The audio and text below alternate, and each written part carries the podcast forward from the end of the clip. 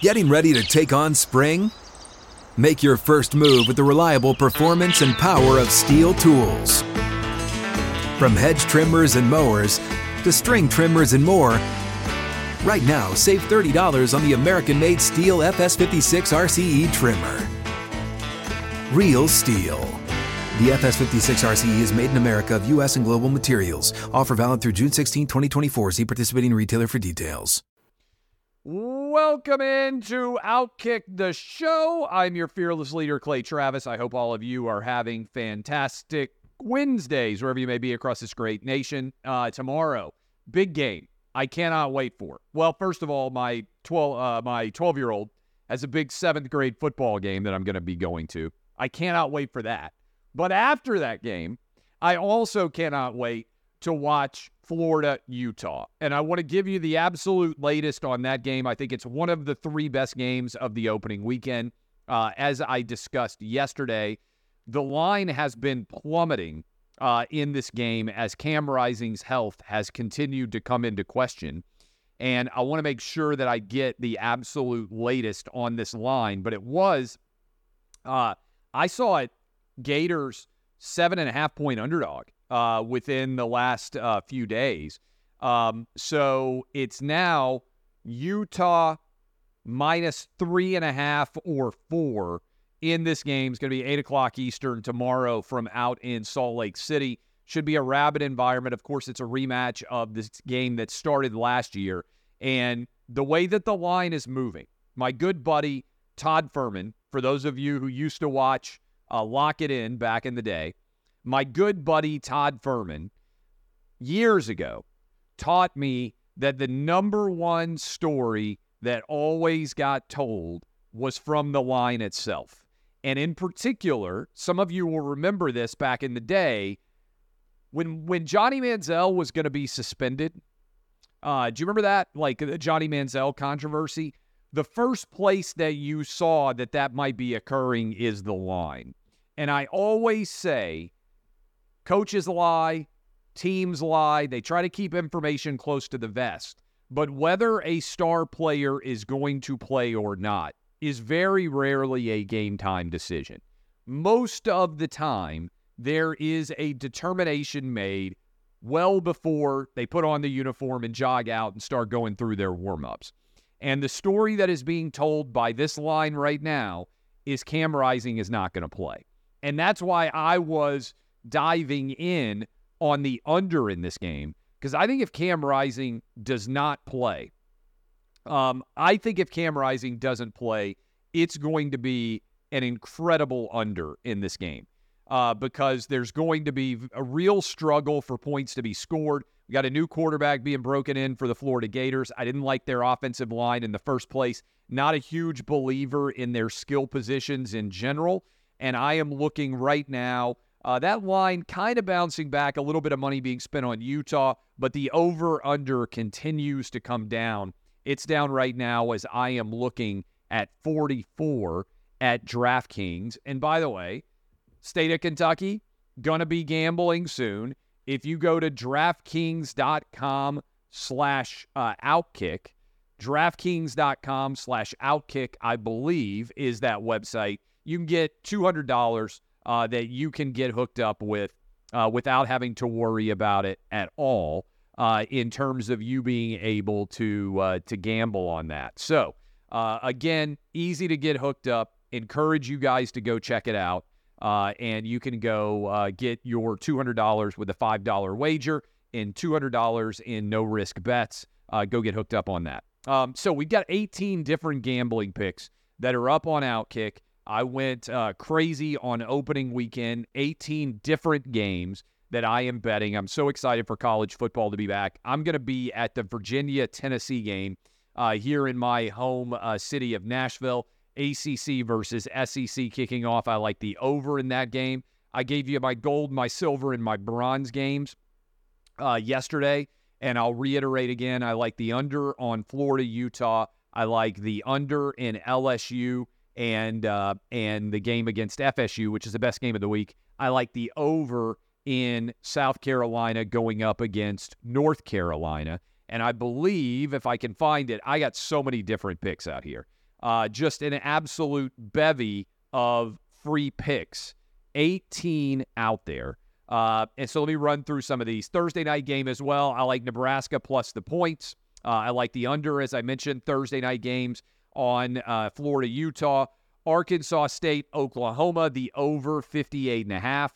Ball State, Kentucky. I love new offensive coordinator, new quarterback, weak offense last year.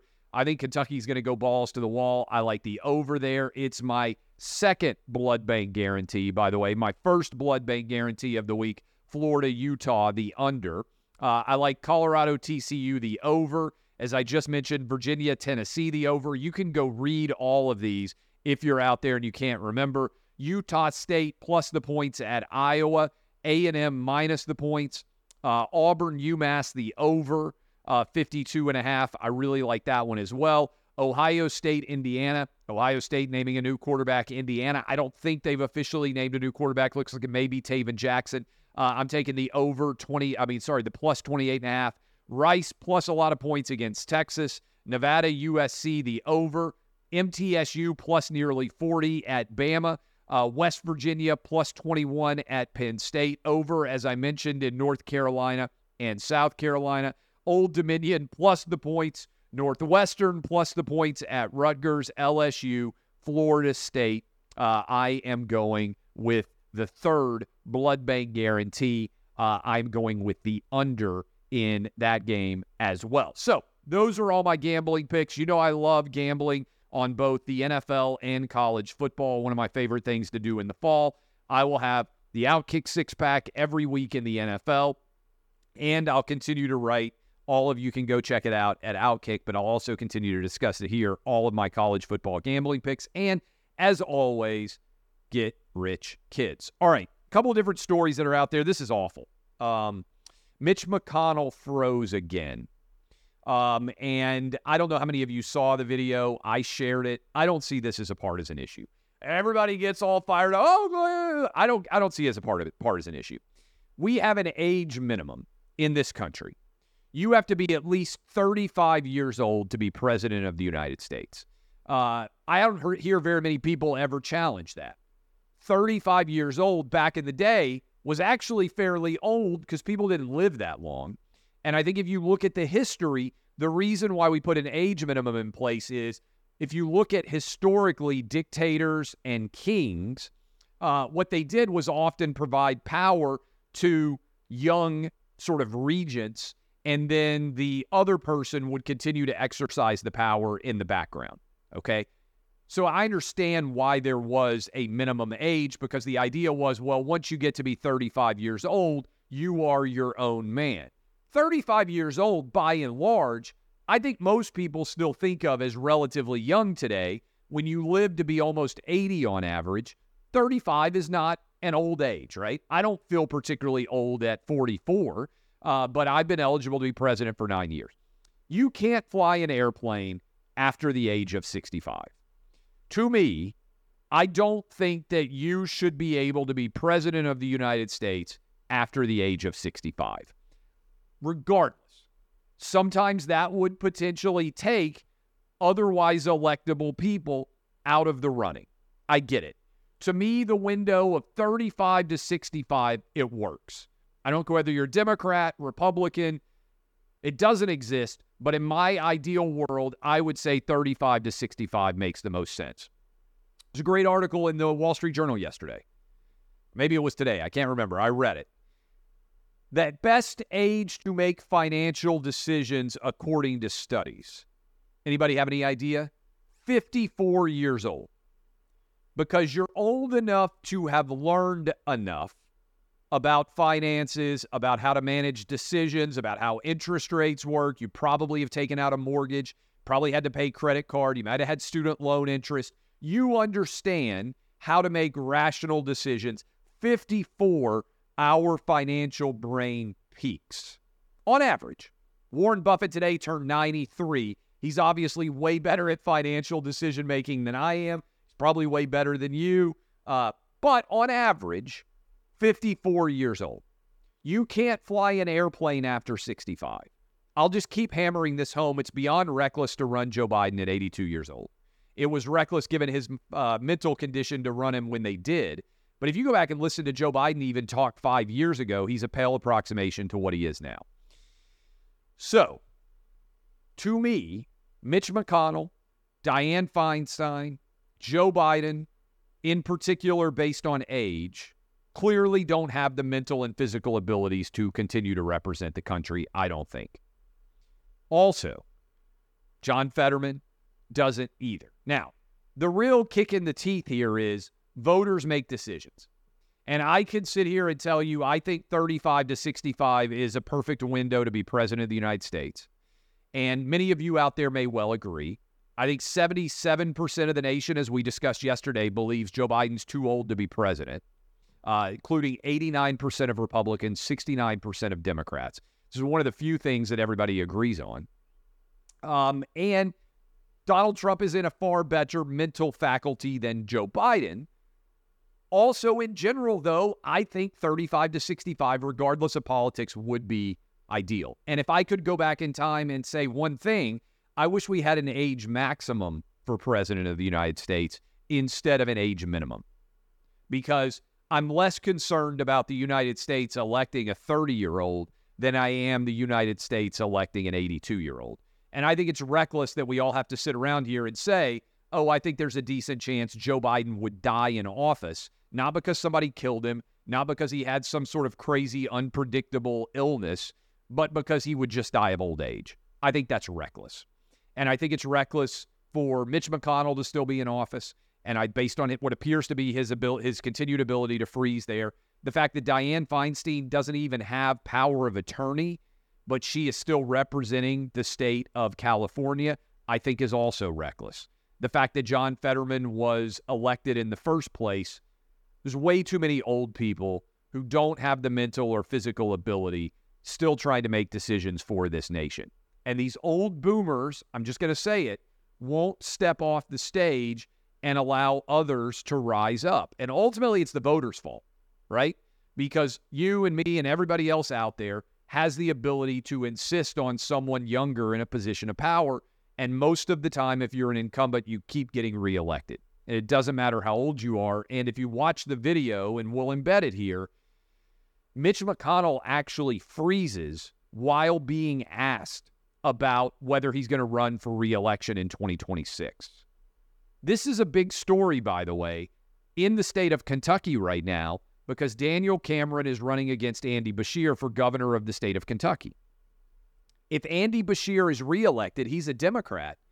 He's let it be known that he is going to appoint a Democrat to replace Mitch McConnell in the event Mitch McConnell can't do his job. Which means in a 50 50 virtual Senate, the state of Kentucky could end up giving away that McConnell seat if Andy Beshear is reelected.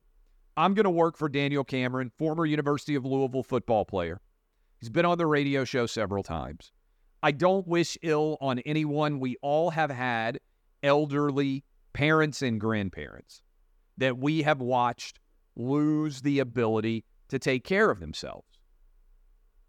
I don't wish this on anybody. It's awful. I hope I get old enough to ever have health conditions in my 90s. I don't think I'll live that long, but if I make it that long, I hope that I am in good health enough to make it into my 90s where I have some of these health conditions arise. But my goodness, we can't have these people making the biggest and most important decisions in the country at the age in which they're doing it. And I just always come back to this. I wrote it in American Playbook. Joe Biden doesn't have the ability to do any job at Outkick. Joe Biden doesn't have the ability to do any job at Clay and Buck. Joe Biden doesn't have the ability to run a gas station on the corner in your hometown. Joe Biden doesn't hardly have the ability to do any job other than Walmart greeter. That's not an attack on Joe Biden. People say, well, you think Biden and the crime family. Yeah, I do think Joe Biden ran a crime family syndicate with Hunter and other members of his family. I do. I think 20 years ago, and even 10 years ago, Joe Biden's physical uh, brain processing was far better. Heck, I think it was better when he announced he was running for president.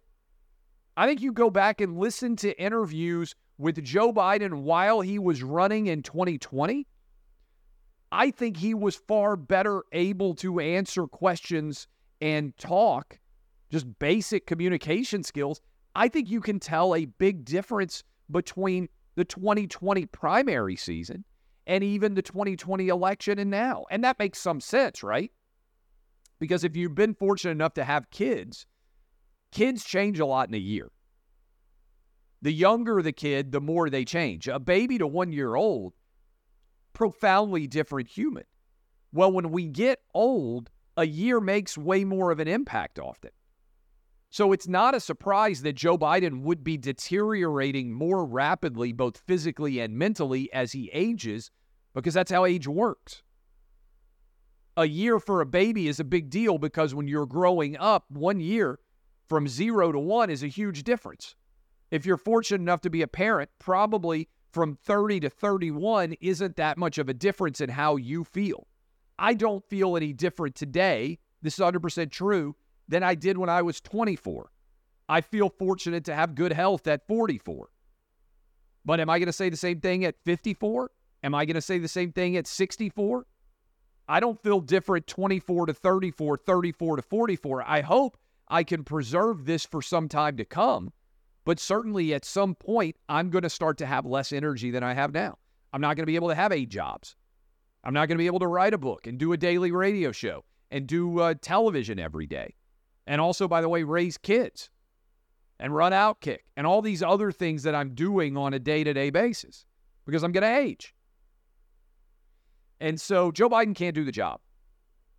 And Mitch McConnell, I don't think, can do the job. And I don't think Dianne Feinstein can do the job. And I don't think John Fetterman can do the job. But in particular, people over the age of 80 being put in positions of extreme importance, I think is reckless in general in our country. Now, there are exceptions. I think Trump is far better at being able to handle his mental faculties at 77 than most 77 year olds are. I think that uh, Warren Buffett, as I just mentioned, who turned 93, is far better than you and me and 99.99% of people at running a business. Charlie Munger, who's his business partner, almost 100, also still physically and mental, still mentally very sharp. Hey, Clay Travis here. We'll be right back. But first, here's a word. But I think it's reckless, and uh, and I don't think it's partisan, and and and I think it's sad to see. Uh, all right, let's talk about this. Um, Jean Pierre said that women's sports are a complicated issue when she was asked about whether Joe Biden and his administration believed that men should be able to identify and compete as women. I write a lot about this in American Playbook, but this is something I'm super fired up about. So let me just talk about it this way. My 12 year old, I said earlier he's got a football game coming up. Everybody in the seventh grade competes against other seventh graders. If my 12 year old tomorrow suddenly in a football game had to compete against a 16 year old, that 16 year old would have a massive advantage and everybody watching the sport would say that's unacceptable.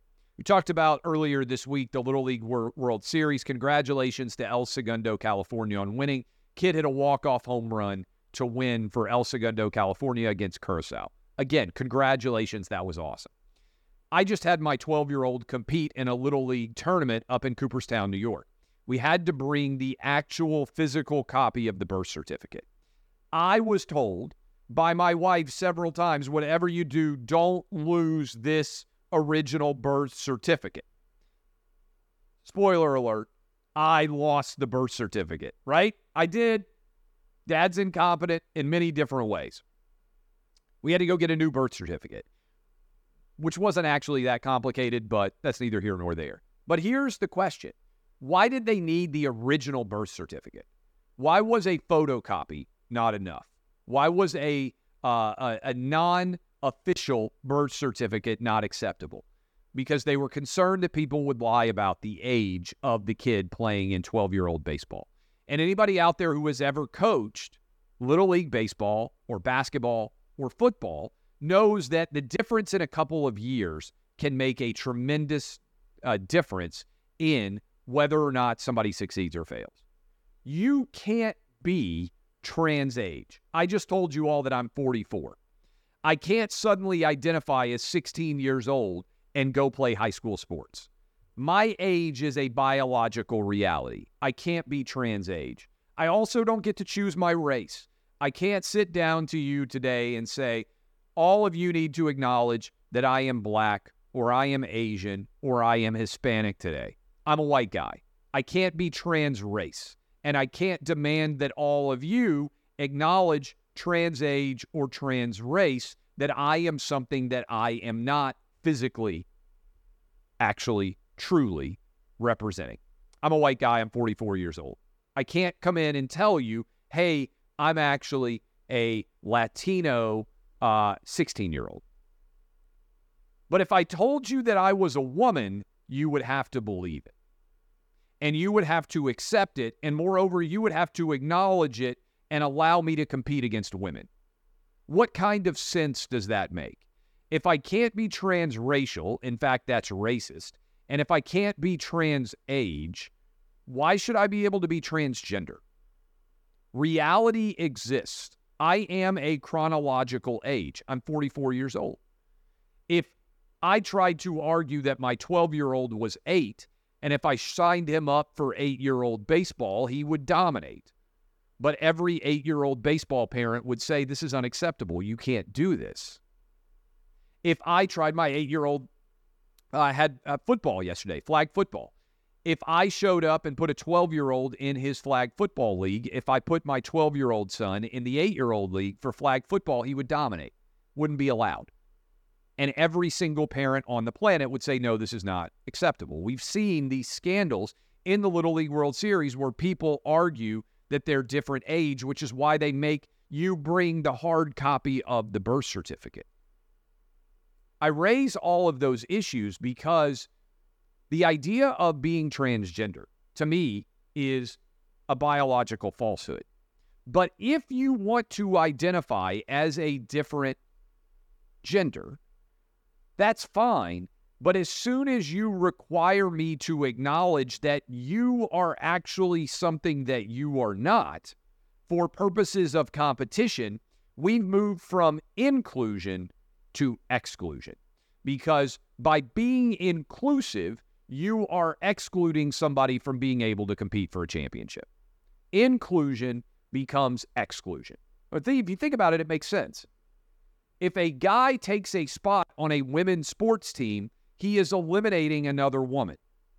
The inclusion of his biological lie isn't just giving him something to feel better about, it's actually excluding others. And that is, I think, a very substantial situation. And so, as you break all of this down, this is foundational to me if your political party requires that you tell me something that I know to be a falsehood, and there's a difference between an opinion, okay? Whether or not an election was rigged is an opinion, okay? Whether or not it is, whether or not you are a man or woman is not an opinion. It is a biological reality. And if you require me as a part of your party ideology to to to accept and advocate for a lie, then I can't trust your party on any issue. Men are men, women are women. That's why we've separated men's and women's sports for all of our lives. And if we are going to allow men to claim to be women and win women's championships, that, I am sorry, is a lie. And when you know that something is a lie, you are obligated, I believe, in this country to speak out against its perpetuation. Again, facts versus opinion. There is a big difference between a fact and an opinion. It is my opinion. It is my opinion that uh, that men are bigger, stronger, and faster than women, and will win more championships in a uh, in a head to head competition. I think it would be 100% factually accurate if we actually saw all those competitions. It is not my opinion that water freezes at 32 degrees. It is not my opinion that when a baby is born, a doctor looks and says, This baby has a penis, it is a boy. This baby has a vagina, it is a girl. Okay? There is biological reality. Men or women, you are one or the other. On the very limited circumstances where you have sexual organs of both, that is a disorder. That is a failure of biology. And it occurs almost never. But when it does, that is a different idea.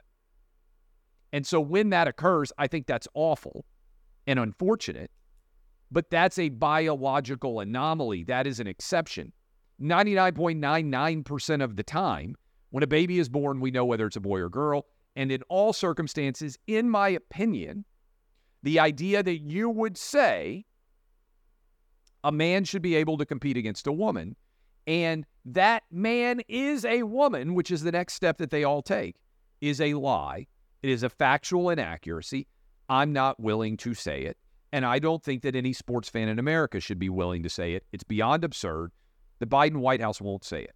And if the Biden White House won't acknowledge a lie, a clear biological lie, while ironically claiming to be the party of science, then to me, that is utterly unacceptable and it should be called out. Um, also, utterly unacceptable. I, look, I have a uh, a high end art degree. I don't make a lot of uh, spend a lot of time on it. It's written about in the book. I have a law degree. You guys all know that I have a law degree. I graduated from Vanderbilt 2004. I'm currently licensed as an attorney in multiple jurisdictions. Those are facts, by the way. I also went to Vanderbilt and got a master's of fine arts in creative writing. So I have double graduate degrees from Vanderbilt. One of the things that I am troubled, one is a law degree, the other is a master of fine arts. Both facts. I am troubled by what I see in the world of art.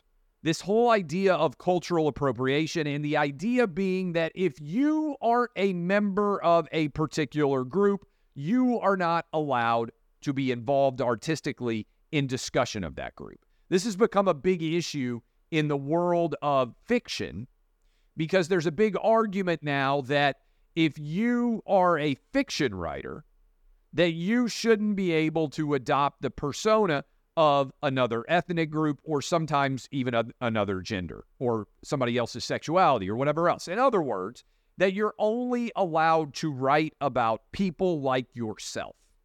So it would say, hey, I'm a straight white guy, so I would only be allowed under this perception, under this argument, I would only be allowed to write about straight white men.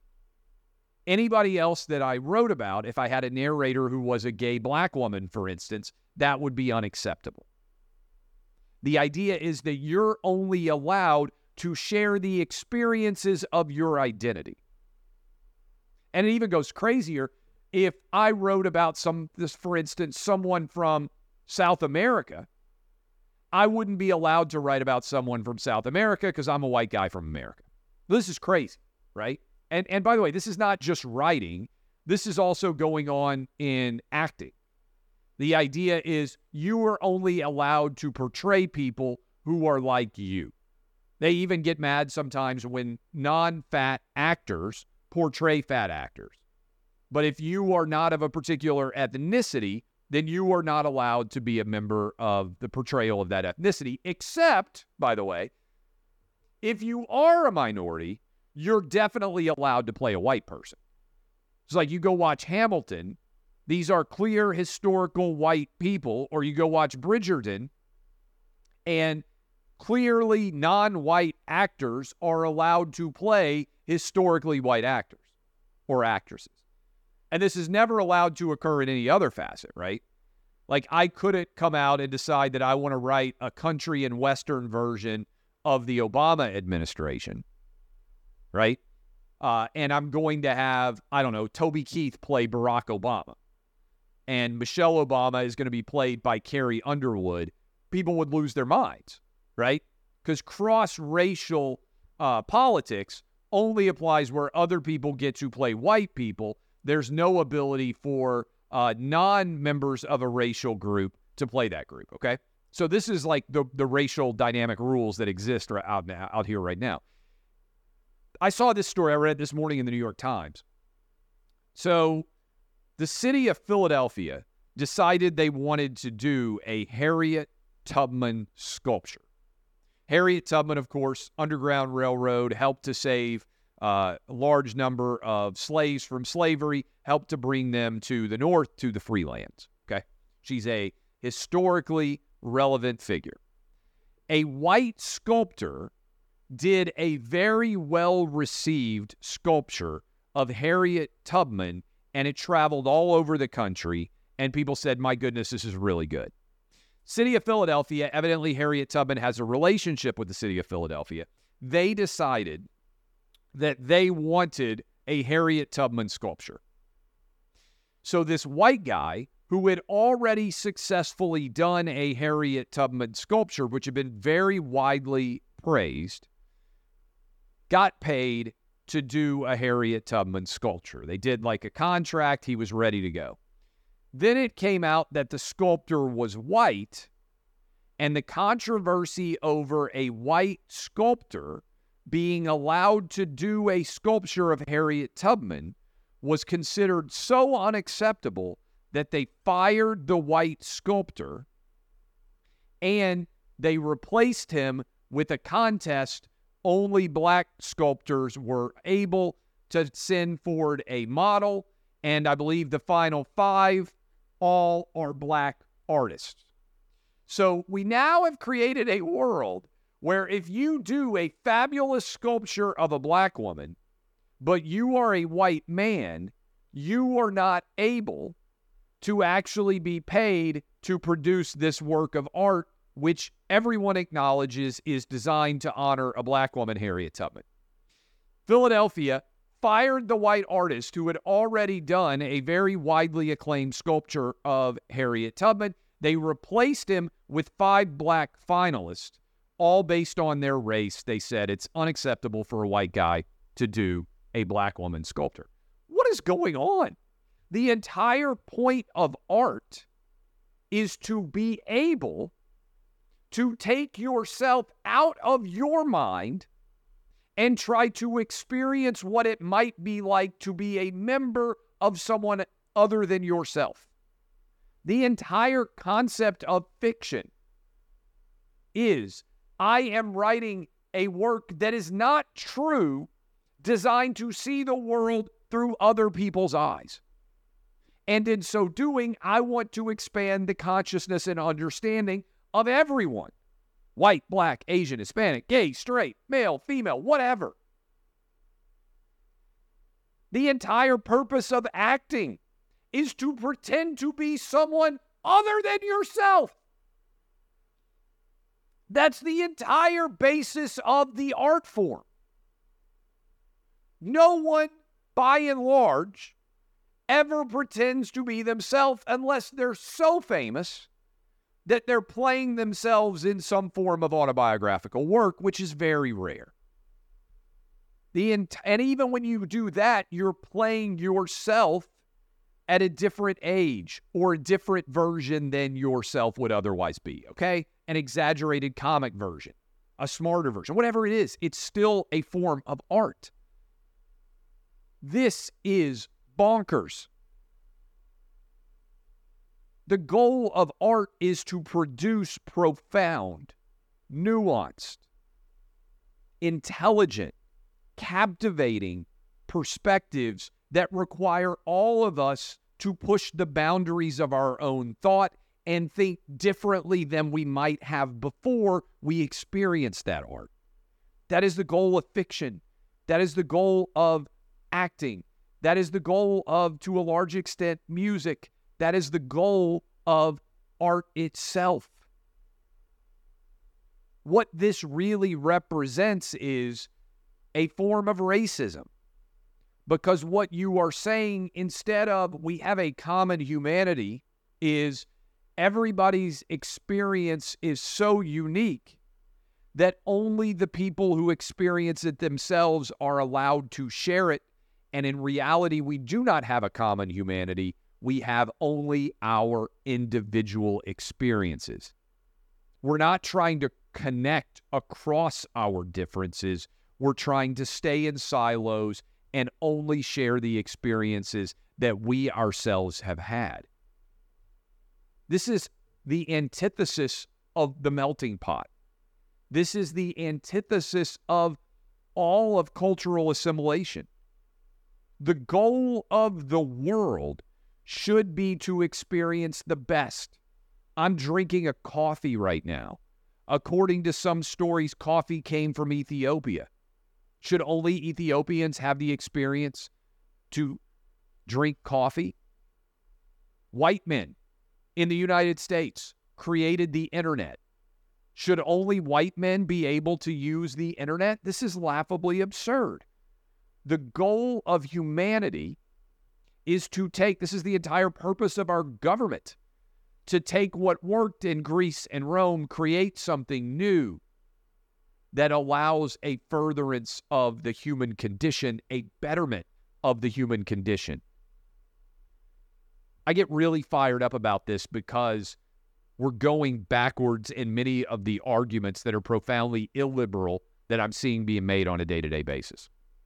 Speaking of which, I saw this story. I can't believe it. The University of Wyoming has a dude in the Kappa Kappa Gamma sorority who is pretending that he is a girl.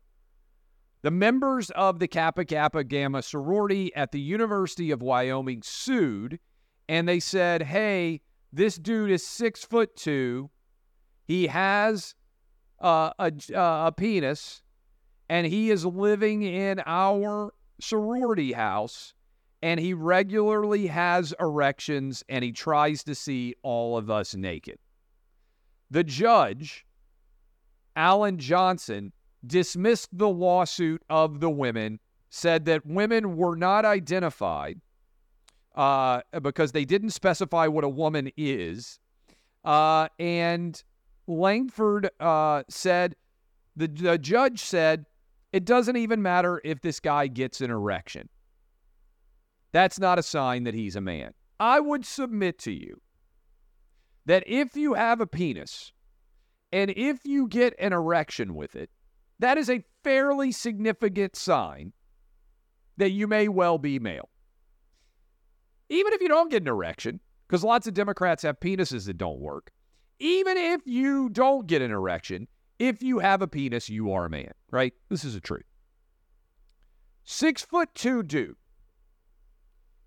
You'll say, oh, this is what whataboutism. The entire legal process is founded on subtly altering fact patterns in an effort to try to determine what is acceptable and what's unacceptable. So let me just tell you this. What would happen at the University of Wyoming if there was a dude in the parking lot of the Kappa Kappa Gamma sorority and he was standing out there with an erection chasing around women when they were trying to walk into the sorority house? And if he were asking them questions, like according to this report uh, that is out there, according to the women who filed the lawsuit, uh, they would regularly, uh, this guy would regularly ask all sorts of questions. This guy, the six foot two dude, repeatedly questioned the women about what vaginas look like, breast cup sizes, whether women were considering breast reductions, and birth control. This is probably a conversation that isn't very common. I don't know how many heterosexual men out there are watching or listening to me right now. I bet most of you have, quote, not repeatedly questioned women about what vaginas look like. I, I don't think that that's a normal conversation that a heterosexual man would have. If this were occurring on the front lawn of the Kappa Gamma house, house as these women tried to enter, if this were occurring in the parking lot as these women tried to enter, if this guy had an erection and he was asking women questions like these, he would be charged with a crime and he would get a restraining order and he wouldn't be allowed in the physical location near any of these women. I think most of you out there are like, yeah, Clay, I totally expect that would happen. What this judge is saying is it's okay for him to do that inside the house where the women live. This is happening in Wyoming, which is one of the reddest states in the country. A dude, six foot two, is getting to live in a sorority house, getting erections, running around trying to see if these chicks are naked, asking them what vaginas look like. It's weird. And all of these women, that was your daughter, that was your granddaughter, that was your sister, that was your girlfriend, all these women are under threat. And if this were occurring in the parking lot outside of the Kappa Kappa Gamma house or in the front lawn of the Kappa Gamma, Kappa Kappa Gamma house at the University of Wyoming, this dude would be arrested and prosecuted to the fullest extent of the law. Instead, this district court judge in Wyoming is saying he gets to be a member of the sorority because he's a woman. Again, lies matter. And when you see them, you should call them out. This is not an opinion. This dude has a dick. He gets hard.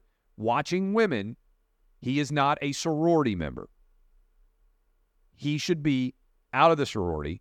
Honestly, I think he should probably be charged with crimes. Um, ACC expansion, much less significant. SMU on the board, Cal Berkeley on the board, Stanford on the board. Does it make sense for the ACC to expand? I asked that question. Somewhere around 60% of you, 65% of you said no. I think it's going to end up happening because I think they're going to take all of the money that ESPN has to pay the ACC for expanding, SMU, Cal, and Stanford, and they're going to give that money as bonuses to Florida State and Clemson or any other school that has substantial athletic success to try to allow those schools to potentially be more competitive going forward.